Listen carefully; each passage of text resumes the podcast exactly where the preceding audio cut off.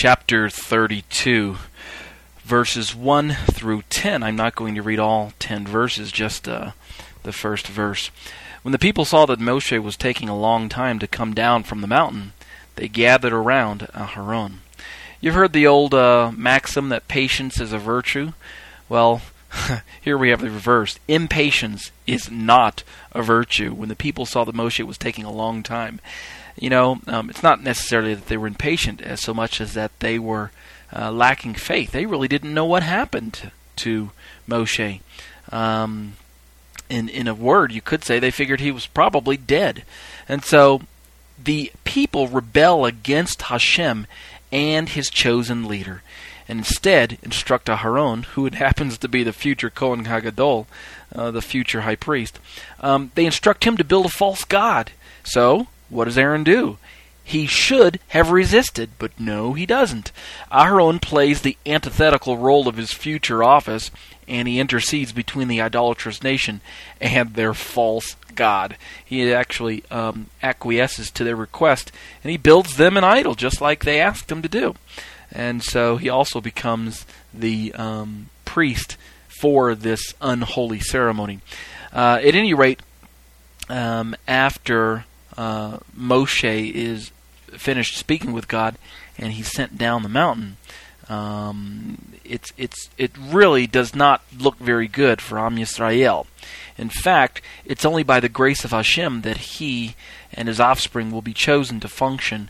Uh, he that is Aharon, they'll be chosen to function as go-betweens for Hashem and the people, because the the grievous sin of the golden calf uh, really really puts God off. I mean, uh, and it should. It really should.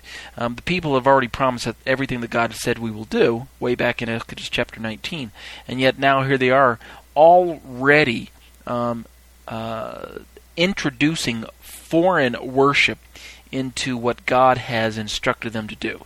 It's not so much that they turned away from Hashem, as it is that when they built the golden calf, they used the calf, which of course was um, a symbol of strength in the ancient Near East, and it was also one of Egypt's um, uh, idolatrous symbols. They used this golden calf to represent Hashem. They looked at the calf, and in their um, how should I say, in their intentions, in their what they thought were good intentions, but we know otherwise. In their intentions, they thought uh, this, in fact, is the God who brought us out of Egypt, and it's not so much that the calf was God as it was that the calf was a representation, a representation of God uh, in their eyes, and so they supposed that God would be um, okay with this three-dimensional representation of himself, even though God expressly told them in Exodus chapter 20 not to make any graven images because you didn't see any image when you um, heard me speaking with you on the mountain. But nevertheless, the people didn't listen and they built the golden calf, and thus it was seen as idolatry, and God was angry. At verses 11 through 35, we read that Moshe pleaded with Adonai his God. Why would Moshe have to plead with God? Because God, in his anger, was ready to destroy the people. Moshe, unlike his brother, obediently plays his brother Aharon's future role by interceding on behalf of the people. And Hashem decides to repent, as it were, of the terrible judgment that he had planned for this rebellious crowd. Now, the formula that Moshe uses in this passage is a worthy one of notice. He provokes Hashem himself to quote unquote remember his promise made to their forefathers. Now, at face value, we have to ask ourselves can Hashem forget such a promise? Of course not. He doesn't forget. Yet Moshe has come to trust in the spoken word of Hashem. I say spoken since there was no formal written word as of yet. He's writing the Torah as we're reading it, or he's writing it down as we go along. So there's no um, lengthy body of, of writings known as the written Torah yet. So Moshe trusts in the word of the Lord, and it was this word, this promise, that acted as a guarantor of Hashem's character. God speaks, Moshe listens, and Moshe trusts. In other words, if Hashem couldn't be trusted to be faithful to the Avot, to the fathers, then with equal failure, which of course is a rabbinic principle known as kal vachomer, light from heavy, with equal failure, he couldn't be trusted with these people as well. So Moshe, knowing this principle, um, actually reminds God of the promises that he made to the Avot. So, of course, the converse is equally true as well. Um, because God can be trusted with the um, promise that he gave to the Avot, he can also be trusted uh, with the words that he's spoken to the people. So, later on in the same chapter, in verses 30 through 35, we find that Moshe even risks his own spiritual inheritance based on this principle. If you're not going to save them, then don't save me either. As a reminder to those listening, this same formula can be found in Rav Shaul's letter to the Galatians in Romans chapter 11, specifically verses 21 through 21, uh, 21 through 22. Um, he uses a kal vachomer argument there. Let's move on. Chapter 33, verses 1 through 6. Uh, let's read it this time. There's not too many verses. Chapter 30, uh, chapter 33 reads, quote, Adonai said to Moshe, which is Vayomer Adonai el Moshe, leave you and the people you have brought up from the land of Egypt and move on toward Move on from here toward the land which I swore to Abraham, Isaac, and Yaakov. I will give it to your descendants. I will send an angel ahead of you, and I will drive out the Kinaani, the Emori, the Hittite, the Perizzi, uh, the Chivi, and the Yevusi. Uh, verse 3 You will go to a land flowing with milk and honey, but I myself will not go with you, because you are such a stiff necked people, that I might destroy you on the way. When the people heard this bad news, they went into mourning, and no one wore his ornaments. Adonai said to Moshe, Tell the people of Israel, You are a stiff necked people. If I were to go up with you for even one moment, I would exterminate you. Now, keep your ornaments off, then I will decide what to do with you. So, from Mount Horeb onward, the people of Israel stripped themselves of their ornaments. God's upset, and rightfully so. In my commentary, I write, I will send an angel ahead of you. Commenting on the word angel, the Hebrew word for angel, of course, is malach, and it literally means one who is sent, um, in a kind of a midrash implying um, a midrash on the word malach. Uh, I like to think that the word malach reminds me of the word melech. Malach is angel, and melech is king. So in my little midrash, um, perhaps malach implies a messenger of the melech, king. You get it? A messenger of the king, an angel of the king. At any rate, the reference here is not to the familiar angel of the Lord when we read, I will send an angel ahead of you, uh, who is in fact the Lord himself. And the reason I make that statement is because when God says that I will send an angel ahead of you in verse 2, but then down in verse 3 he says, I myself will not go with you. Well, then, if this angel were in fact the angel of the Lord, which we know is in fact the Lord, then the clarifying statement, I myself will not go with you, wouldn't make any sense. So this seems to be just another angel, um, a ministering angel. Moshe is aware of this indicated shift in God's distancing himself from his people. And later on, we shall see his reply, Moshe's reply, because he, he senses God's anger and his disappointment in the people's choice in making the golden calf. Now, this definitely signaled the move of Hashem's Shekhinah, his glory, his manifest glory, uh, from the midst of the camp to the outer borders away from the people. Remember, God had already had his tent set up in the middle, and now because of this incident, God decides to move to the edge of the camp. In verse 11, it reads Adonai would speak to Moshe face to face. Um, the Hebrew, let me just pull it up here for you. 3311 in the Hebrew. Well, let's see. The English says Adonai would speak to Moshe face to face as a man speaks to his friend. The Hebrew says uh, Vayidaber Adonai el Moshe panim el panim. Um, Ka'asher deber uh, ish el re'ahu. Um, the uh, phrase face to face. I'm sorry, I said I said el re'ahu. It's el re'ehu. Uh, the the phrase face to face, the Hebrew is panim el panim. It literally means faces to faces as a man speaks to his friend, not necessarily face to face as we have it translated.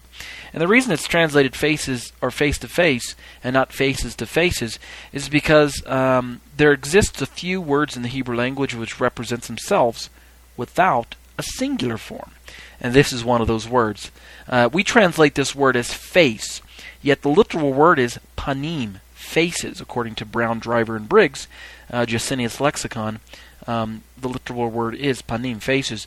And the root word from which we get face or faces is pana, most often translated as turn, according to Brown, Driver, and Briggs. Now, the term face to face is a well known idiom in Judaism. And um, again, according to, um, oh, let's see, what other. Uh, dictionary tools do I have? Yes, right here. According to the TWOT, the Theological Word Book of the Old Testament, um, this particular word uh, always shows up in the uh, always shows up in the plural. Um, as I mentioned, the term face to face is a well known idiom in Judaism, and it conveys a sense of acceptance on the part of a holy, unapproachable God in spite of the sinful nature of mankind. It's a fitting example um, right here. Um, the idea of atonement is in view here, face to face, and that's where I'm going with this, um, bringing out the term face to face. Atonement. This is fitting given the recent turn of events involving the awful golden calf. There we saw that Moshe was actually attempting to make atonement for the wicked people. And that's why I mentioned Moshe's response in uh, chapter 32, verses 30 through 32. Elsewhere in the Torah, the idiom face to face, panim el panim, is an indication of the festival of Yom Kippur, that is to say, the Day of Atonement, in which the Kohen Hagadol, the high priest, went into the most holy place and came, as it were, face to face with the otherwise unapproachable God of the universe. Now, with this interesting insight in mind, I'd like you, the listener, to go back and read 1 Corinthians 13, verse 12, the first part there. This noble statement about the relationship between Moshe and Hashem would later be remembered at Moshe's death as well in Devarim chapter 34 verse 10. Commenting on chapter 33 verses 12 through 23, um, I've got to read some of this or else we won't understand uh, my comment here. Uh, let's see, 12 through 23, we have Quote, Moshe said to Adonai, Look, you say to me, Make these people move on, but you haven't let me know whom you will be sending with me. Nevertheless, you have said, I know you by name, and also you have found favor in my sight. Now, please, if it is really the case that I have found favor in your sight, show me your ways so that I will understand you and continue finding favor in your sight. Moreover, keep on seeing this nation as your people. He answered, that is to say, God, Set your mind at rest. My presence will go with you after all. Moshe replied, if your presence doesn't go with us, don't make us go up from here. For how else is it to be known that I have found favor in your sight, I and your people, other than by your going with us? This is what distinguishes us, me, and your people from all other peoples on earth. And then um, Moshe goes on to ask in verse 18, I beg you, show me your kavod, your glory. Moshe asks God to actually see him um, Moshe asks to see God, as it were, and um, th- this is really a bold request because, I, I, as I understand it correctly, Moshe is actually asking to interact with God more or less the way that humans interact with one another, face to face, flesh to flesh. Um, so, my comment states the messianic themes abound in this unique and never again duplicated encounter between Hashem and his friend Moshe. Uh, I will pronounce the name of Adonai. The Hebrew is Yud He Vav He. I will pronounce the name of Yud He Vav He. Is what Hashem tells Moshe. Now, fantastic insights are revealed as we begin to understand from the New Covenant text of, say, Philippians chapter 2, verses 6 through 11, which quotes from Yeshayahu chapter 45, verse 23, that the name of Adonai, the name of Yud-Heh is actually equated with Yeshua in some mysterious way that we cannot fully understand. Of course, Yeshua is actually the fullness of Yud Vav veiled in flesh. And so that makes the revelation even more mysterious as we understand that uh, Moshe is really asking to see God in in human form. At least that's how I understand his request. Show me your glory. What is the kavod of Adonai, if it is not in fact the Messiah of Adonai, which is of course Yeshua? And so, in a sense, if I could spin it midrashically, of course, with a messianic twist into it, Moshe is really asking Hashem, show me, show me yourself veiled in flesh, which messianically would mean show me Yeshua. I, although I don't know if that's exactly how Moshe would have articulated it. At any rate, only in this regard, when we understand that Yeshua and, Adonai, or Yeshua and Yod uh, are an echad, only in this regard is the name of Yeshua, as indicated in the above passage of Philippians, um, quote, above every other name, including by implication Yod He Now, um, what I'm suggesting here is that in some strange, mysterious way, and you, again, you just got to go back and read Philippians, when when the passage there, when Shaul speaks that God the Father has given him the Son a name which is above every name, at its peshat level, on its on its um, literal level, the name of Yeshua is above the name Yod He when he says a name above every name, and yet it's not a competition of names because they are an echad. It's that the Father presents the the Son's name in such a way as to suggest that we humans cannot interact with Yod fully unless we understand the person and work of the Messiah, who is very God veiled in flesh. So, only the name given to Yeshua by Yod his Father, is the fullest revelation of the unfathomable, unfathomable Father, the Ein Sof, the unknowable one, the one without borders. Um, uh, in fact, in the passage where Hashem asks, uh, I'm sorry, Hashem declares the name, um, you know, Yod He Vav He, Yod He Vav He, Yahweh, Yahweh. Uh, let's see, in verse, um, let's see, where is it? In in chapter, moving down to, well, I guess I'm getting a little ahead of myself. Um, in verse um, 19, where uh, of chapter 33, where Moshe says, I'm sorry, where Hashem says, um, he replied, This is Hashem replying, I will cause all my goodness, um, kaltovi, my goodness, all my goodness to pass before you, and in your presence I will pronounce uh, the name of Adonai, or the name of Yud Moreover, I will show favor to whom I will, and I will display mercy. So we see the themes of favor in verse 19, and of mercy in verse 19, uh, of God. And of course, um, these attributes, mercy and favor, are best um, um, attributed to the Son. Now, of course, the Father has these attributes as well, but he displays them fully in the person and work of his Son. So, Yeshua is the visible glory or the visible kavod of the Father. Verse 22a of chapter 33. Um, so, what I'm saying is this we have a theophany going on. The invisible God makes himself visible.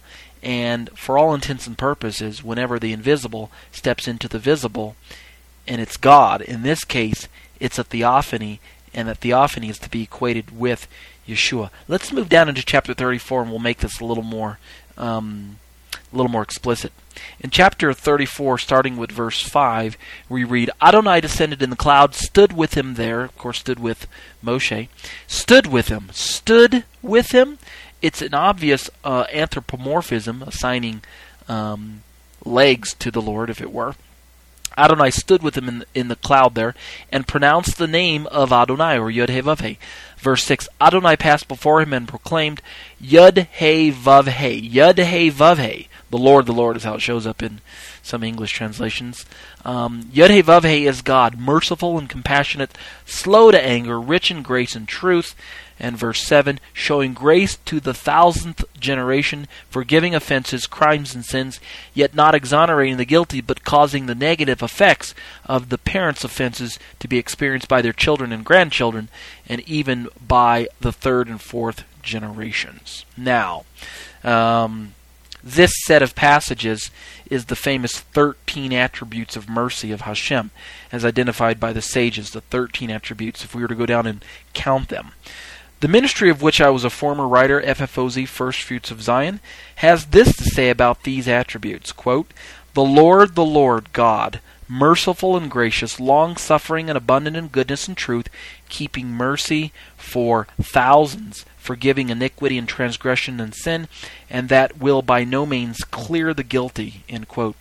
This passage, or the 13 attributes of mercy, as the rabbis call these verses, has become one of the central doctrinal expressions in Judaism. The verses have found their way into the Siddur and are recited on fast days and on Yom Kippur. According to Hertz, quote, all schools of Jewish thought agree that these momentous and sublime attributes enshrine some of the most distinctive doctrines of Judaism, end quote. What does God's forgiveness and compassion actually look like in flesh and blood? The answer, of course, is that we should look immediately to Yeshua, the Messiah. For in him all the fullness of deity dwells in bodily form, a reference to Colossians 2 verse 9. By looking at these 13 attributes in the person of the Messiah, we are implying that there is an intimate connection between the Messiah and God. This is not just an, imi- uh, an, an imitative connection, but a substantive one. As the Lord is, so is the Messiah. Moreover, Messiah is the walking embodiment of all of these 13 attributes. End quote.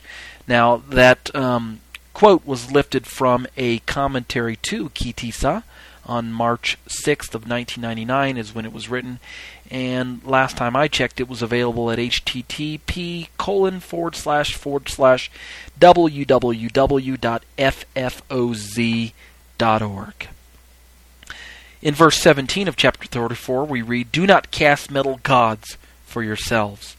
Now, obviously, this is applicable to the immediate situation where they did what? They cast a golden calf. All right. Verses 19 through 20 of this chapter reads this way quote, Everything that is first from the womb is mine. All of your livestock you are to set aside for me the males, the firstborn of cattle and flock the firstborn of a donkey you must redeem it with a lamb. If you won't redeem it, break its neck. All the firstborn of your sons you are to redeem, and no one is to appear before me empty handed. Uh, commenting on the first verse there, everything that is first from the womb is mine. If you remember, uh, when Yeshua was born, his parents, um, Miriam and Yosef, took him to the uh, temple to dedicate him uh, in Luke 2:22 through 24 we see, and it is because of commands like this, um, where God says that the firstborn are mine, that they were obedient to this. They were Torah observant, and what we're seeing in the book of Luke there is an example, just one of many, obviously, of their Torah observance. This particular commandment where God instructs Israel to dedicate the firstborn uh, of man and beast back to Him, uh, is also stated in Exodus chapter 13, verse 2, verse 12, and verse 15. Okay, moving down into uh, chapter 34 a little further, we come across a set of verses that um, seem to have a common theme, and I'm going to park my commentary for a little bit and talk about this one chapter 34, verses 22 through 26. Let me read the verses first, uh, the Pasukim, and then we'll talk about them. Observe the festival of Shavuot with the first gathered produce of the wheat harvest and the festival of ingathering at the turn of the year. Three times a year all your men are to appear before the Lord Adonai, the God of Israel. For I am going to expel nations ahead of you and expand your territory, and no one will even covet your land when you go to appear before Adonai your God three times a year. You are not to offer the blood of my sacrifice with leavened bread, and the sacrifice of the feast of Pesach is not to be left until morning. You are to bring the best first fruits, first fruits of your land into the house of Adonai your God. You are not to boil a young goat in its mother's milk. End quote. Okay, these verses, um, if you can catch the context, we're talking about the uh, Shalosh Regalim, the three festivals. And in this setting where God gives them some um, extra instructions regarding um, the Passover and the festivals, um, the first fruits offering, and things like that. He gives them some minor details, and moving down from that, we end up with a, the last part of verse 26, where it talks about not boiling a young kid in its mother's milk. This particular pasuk, this verse alone has caused um, some confusion uh, among the rabbis, uh, to be sure, uh, the messianics as well. And in this uh, sense, we need to stop and examine the verses just a little bit. The following pasukim and the topics they cover, which is uh, basar b'chalav, um, are milk and meat to be consumed separately. They were briefly discussed in my own parashah at Mishpatim um, a few weeks back. What did we decide their cryptic meaning was? In other words, this verse shows up again in Ex- uh, shows up first in Exodus chapter 23, verse 19, um, and now we're seeing it again here in Exodus chapter uh, 34. Uh, what did we decide their cryptic meaning was? Where God says, "Don't boil a kid in its mother's milk." Do you remember? Well, um, we decided that perhaps boiling a kid in its mother's milk does not mean um, a prohibition of consuming milk and meat together. That's what we decided back then. Uh, but let's dig a little bit deeper to see why uh, we came up with that meaning. Uh, this time I'm going to use the sages of blessed memory, the Chazal, and I'm going to uh, let you hear uh, both modern rabbis as well as late rab- ancient rabbis in here, and and you can tell me what you think about um, the verses and come up with your own opinion, I suppose um, because I'm just one person. There's another another article written by Rabbi Isaac Klein that speaks of this milk and meat prohibition. Let me make this quote as well. Uh, this says, quote, the separation of milk and meat is the most prominent distinguishing mark of the Jewish home. Most of the laws connected with the consumption of food are the concern of the shochet, which is the person who, um, the, the, the, the one who does the ritual slaughter uh, the butcher, the one who actually separates the meats and such, and the grocer, where you buy the food, all of whom are involved before the food reaches the home. With the separation of milk and meat, the family becomes directly involved, and the kitchen receives its Jewish character. He goes on to say, neither the Bible nor the Talmud gives any rationale for these laws. He's talking about the milk and meat separation laws.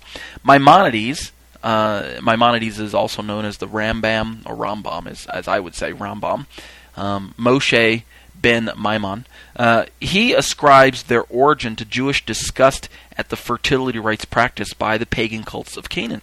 And you can read that in his Guide for the Perplexed, chapter 3, verse 48. One of these rites was the cooking of a kid in its mother's milk. Dr. Nelson Glueck reports that this practice is still found among the Bedouins of today, not as a pagan rite, but as an act of hosp- hospitality to a distinguished guest. And you can see also Finkelstein, Pharisees, chapter 1, verse 58 through 60, chapter 2, um, number one, uh, 831 uh, through through 832, uh, and notes. You can also read uh, the quote. I pulled most of this from the Encyclopedia Mik- Mikra'it, chapter 1, verse 89. Baron, Social and Religious History, is who uh, published that. Uh, chapter 1, uh, number 328, and the notes uh, following. Uh, Rabbi Klein goes on to conclude, quote, To this regulation reflects reverence for life and the teaching of compassion. He's what he's doing right now, if I can interject. He's adding his own comment as to what he believes the verses mean. The verses, um, "Don't boil a kid in its mother's milk." Let me just tell you up front, have been interpreted variously. We've got an interpretation that puts it as a dietary prohibition. That's the one that I just um, read about. We've got a, a an interpretation that um, describes this as uh, forbidding an ancient Canaanite ritual. That's the one I also just described. But we've got yet a third interpretation of what these verses mean, and that's what I'm going to read for you right now. Uh, let me back up. To this regulation reflects to us, he, and uh, of course to us would be Judaism, to us, this regulation reflects reverence for life and the teaching of compassion. To seethe a kid in its mother's milk is callous. Professor Abraham Joshua Heschel expresses it thus quote, The goat, in our case more commonly the cow, generously and steadfastly provides man with the single most perfect food that he possesses, which is milk. It is the only food which, by single uh, I'm sorry, it is the only food which, by reason of its proper cons- composition of fat, carbohydrates, and protein, can by itself sustain the human body. How ungrateful and callous we would be to take the child of an animal to whom we are thus indebted and cook it in the very milk which nourishes us and is given us so freely by its mother. Uh, end quote. And um, uh, Joshua Heschel pulls his quote uh, inside of Rabbi Klein's quote from Ibn Ezra's commentary on Exodus 23:19, um, quoted in Dresner and Siegel Jewish Dietary Laws on page 70. Okay. All right. Let's now look again at the sources of the um, inspiration for the interpretation of the verse. We've already seen two of them: Exodus 20. I'm sorry, Exodus. Uh, yes, Exodus 23:19, and now we're seeing this other one, Exodus 34, verse 26. The laws concerning the consumption of cooking milk and meat together, as the way the rabbis determine them, uh, are based on this one verse that is repeated three times in the Torah. Quote, Thou shalt not see the kid in its mother's milk. Uh, the three locations, Exodus 23:19, Exodus 34:26, and then finally Deuteronomy 14 verse 21. Now, the Talmud, as I've already mentioned, interprets this prohibition to include all kinds of meat, not just um, that of a kid um, explaining that a kid is mentioned specifically because cooking a young goat in its mother's milk was the prevalent custom. Uh, they reference um, the um, Bavli at Hulin uh, 113b, as well as um, uh, let's see the Shulchan Aruch Yoreh De'ah uh, 87.2. Um, and again, this prohibition of boiling kid in its mother's milk, which is interpreted as don't eat milk and meat together, from a Talmudic point of view, rabbinic point of view, extends to any kind of meat, um, to include chicken, I might add, in many cases. However, the term meat is limited to its popular connotation. That is, it does not include fish or locusts in places where it is permitted to eat locusts. And again, the reference from locusts is from the Shulchan Aruch, um, uh, Yoreh De'ah, again, 87.3. The rabbis noted that the prohibition is mentioned three times, just as I gave you the three references. So, obviously, whenever something is mentioned um, in a certain fashion, three times or twice or seven times, the rabbis take notice of the numeration or the numbering of the times that is mentioned. And since it's three, they interpreted this to in- indicate that it refers not only to cooking, which is one time, but also to eating, which is the second time, and to the derivation of any benefit or hana'a, from the cooked mixture. That's the third time. So we've got um, midrash being spun on the number of times that it is mentioned. The first time they say um, it refers to the cooking prohibition. The second time they say it refers to the consumption of it, the eating of it. Uh, and then the third time um, from deriving any benefit from the cooked mixture. So we got three times and three different reasons. Thus, uh, to summarize, it is forbidden to cook milk and meat, the very act of cooking it. That's once, uh, one time. It's forbidden to eat the cooked mixture, that's two, or to derive any benefit therefrom.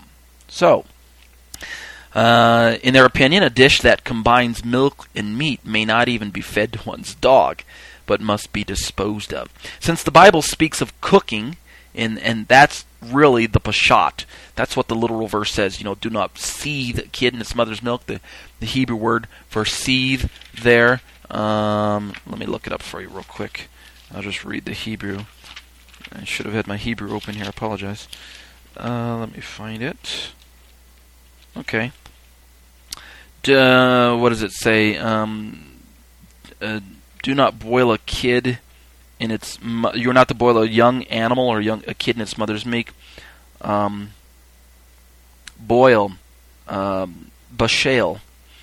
Uh, is and really the the word bashal is um, the root word uh, bashal actually. Uh, it means to bring to maturity. Of course, in the in the context of cooking, you're taking the meat from an immature state, which is raw, to maturity, which is cook. Which is why sometimes the verse is translated, um, "Do not bring a kid to maturity in its mother's milk," or "Do not boil." Of course, boil is is, is seethe or cook. so, um, since the Bible speaks of cooking, this stringency of the rabbis prohibited any benefit from mixture applies only when the milk and the meat have been cooked together. When it says don't apply any mixture, and again, that's the uh, Shulchan Aruch for that. So, you may be asking me, Ariel, and and you asked last time, and I answered, and I'll ask answer again. What is my understanding of these pasukim according to the facts presented? After I take all of the facts together and weigh them out, put them on my table, and sort them out, what is my opinion of the matter? What have I? What conclusions have I drawn? Well, I do not personally adhere to a universal application of the mitzvah, a universal application, where we have the prohibition of mixing milk and meat together, um, especially among Messianics, since we uh, naturally um, uh, formulate different uh, areas of halachot than the rabbinic our rabbinic counterparts, um, because some of the halakha of the rabbinic uh, fathers, the sages, stands in direct opposition to uh, our own Rabbi Yeshua, and so we have to draw the line somewhere, and this is one of the places where we draw the line. Uh, as far as the milk and meat thing, however, I simply disagree with a personal uh, with a universal application of the mitzvah. That's not to say that I disagree personally. Um, in fact, as of this writing, uh, this is the month, month of March in the year of 2007 when I'm making this recording. As of this writing, I am personally abstaining from milk and meat mixtures.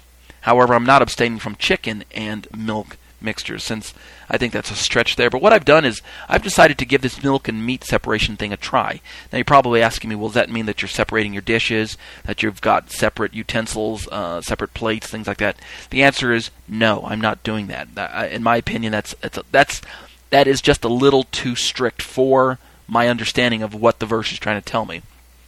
It's not that I wouldn't perhaps say um, uh, allow myself to uh, participate in that stringency were I invited to, say, a rabbinic Jewish person's home. Uh, I would not disrespect them. I would respect their understanding of the verse and walk into their preference there.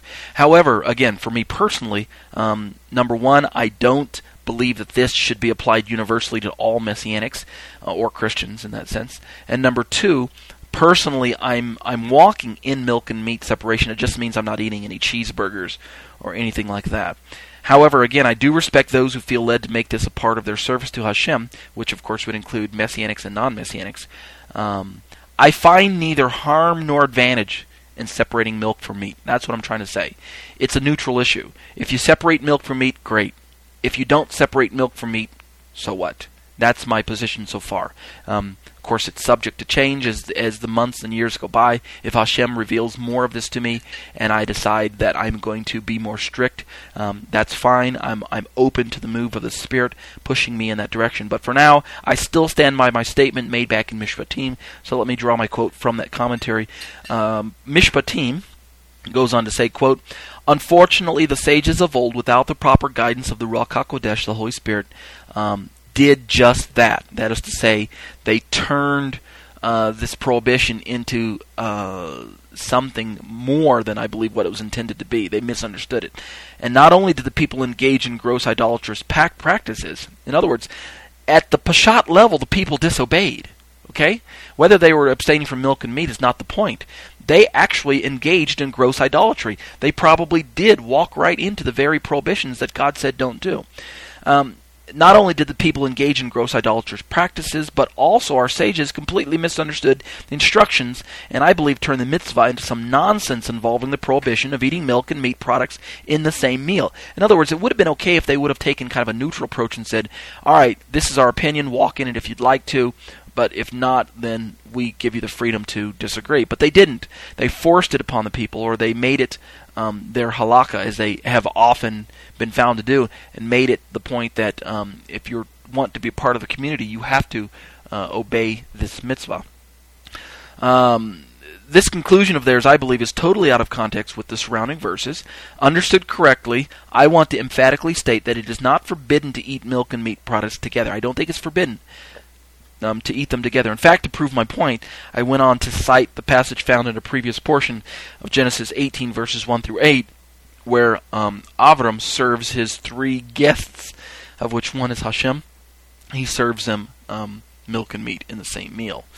So, I'll leave off there and stop uh, beating this issue up. Okay? Let me um, draw a conclusion to my commentary. We're almost finished. Chapter 34, which is where our parashah closes. Um, the final few verses, verse 29 through 35, um, 29 through 35, talks about how when Moshe came down, in fact, let me just read it. When Moshe came down from Mount Sinai with the two tablets of the testimony in his hand, he didn't realize that the skin of his face was sending out rays of light as a result of his talking. With Adonai. When Aharon and the people of Israel saw Moshe, the skin of his face was shining, and they were afraid to approach him. But Moshe called to them. Then Aharon and all the community leaders came back to him, and Moshe spoke to them. Afterwards, all the people of Israel came near, and he passed on to them all the orders that Adonai had told him on Mount Sinai.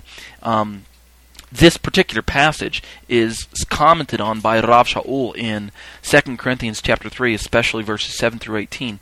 Uh, the only thing I want to point out is that you, the reader, should go back uh, and read that Corinthian passage and note the similarities and note that that Paul's using uh, the information found in our text here uh, to draw his midrash. It's a very good passage, the Corinthian passage, and a great um, challenge. I don't have time to do the study in this particular format, though. In conclusion to this week's study, um, I want to emphasize um, that the fact that although Am Yisrael sinned grievously, uh, you know, with the golden calf incident, because that really is the uh, uh, one of the uh, highlights, downside, down uh, weak points, I should say, of this particular uh, commentary. So I want to uh, emphasize that the possibility for escaping that awful temptation was as great as is available to us today. In other words, they could have chosen not to sin. As the Torah demonstrated then and still teaches us today, Hashem's loving mercy is made available in abundance, despite our spiritual depravity. Okay?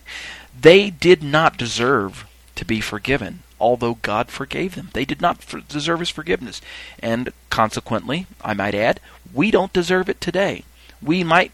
We, we should not presume that we are better off than they are just because we've got Yeshua. And therefore, when we sin, we think, okay, well, well, of course, we've got Yeshua, so we deserve to be forgiven. No, but then they didn't have Yeshua, so they were just, you know, they were just pagans in disguise.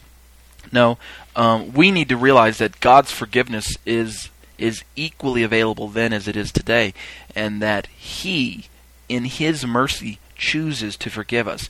And yet we must walk into that forgiveness. We must avail ourselves of that forgiveness. We must demonstrate what? A genuine heart of repentance if we want our God to extend uh, the hand of forgiveness to us. So today, I want to close with the admonition of Rav Shaul in his current, uh, to his Corinthian readers. Um, uh, let's see, is this a quote from that passage that I just mentioned? It is not. This is from 1 Corinthians chapter 10 verses 11 through 13. Of course, he's referencing the golden calf incident, which is why I want to um, bring it into this particular commentary. Quote, These things happened to them as prefigurative historical events, and they were written down as a warning to us who are living in the Acharit Hayamim, the last days. Therefore, let anyone who thinks he is standing up be careful not to fall. No temptation has seized you beyond what people normally experience, and God can be trusted not to allow you to be tempted beyond what you can bear.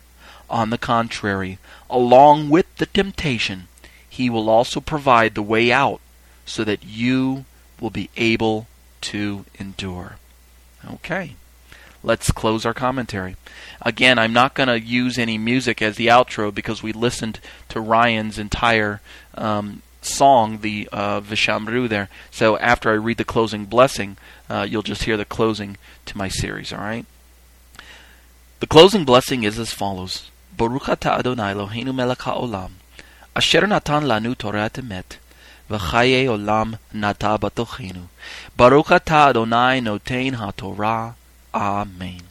Blessed are you, O Lord our God, King of the universe. You have given us your Torah of truth, and have planted everlasting life within our midst. Blessed are you, Lord, giver of the Torah. Amen. And with that, I wish you a very good Sabbath. Shabbat Shalom. That concludes our show for today. Remember, because the Messiah has already come, the Torah is now a document meant to be lived out in the life of a faithful follower of Yeshua through the power of the Ruach HaKodesh to the glory of God the Father. It should not be presumed that it can be obeyed mechanically, automatically, legalistically, without having faith, without having trust in Hashem, without having love for God or man, and without being empowered by the Ruach HaKodesh. To state it succinctly, Torah observance is a matter of the heart, always has been, and always will be. My name is Torah teacher Ariel ben Lyman Hanavi. The intro and outro song was produced and performed by Ryan Kingsley. For information on contacting Ryan, you can reach me by email at yeshua613 at hotmail.com. That's Y E S H U A number 613 at hotmail.com. Or visit our website at graftedin.com. That's graftedin.com.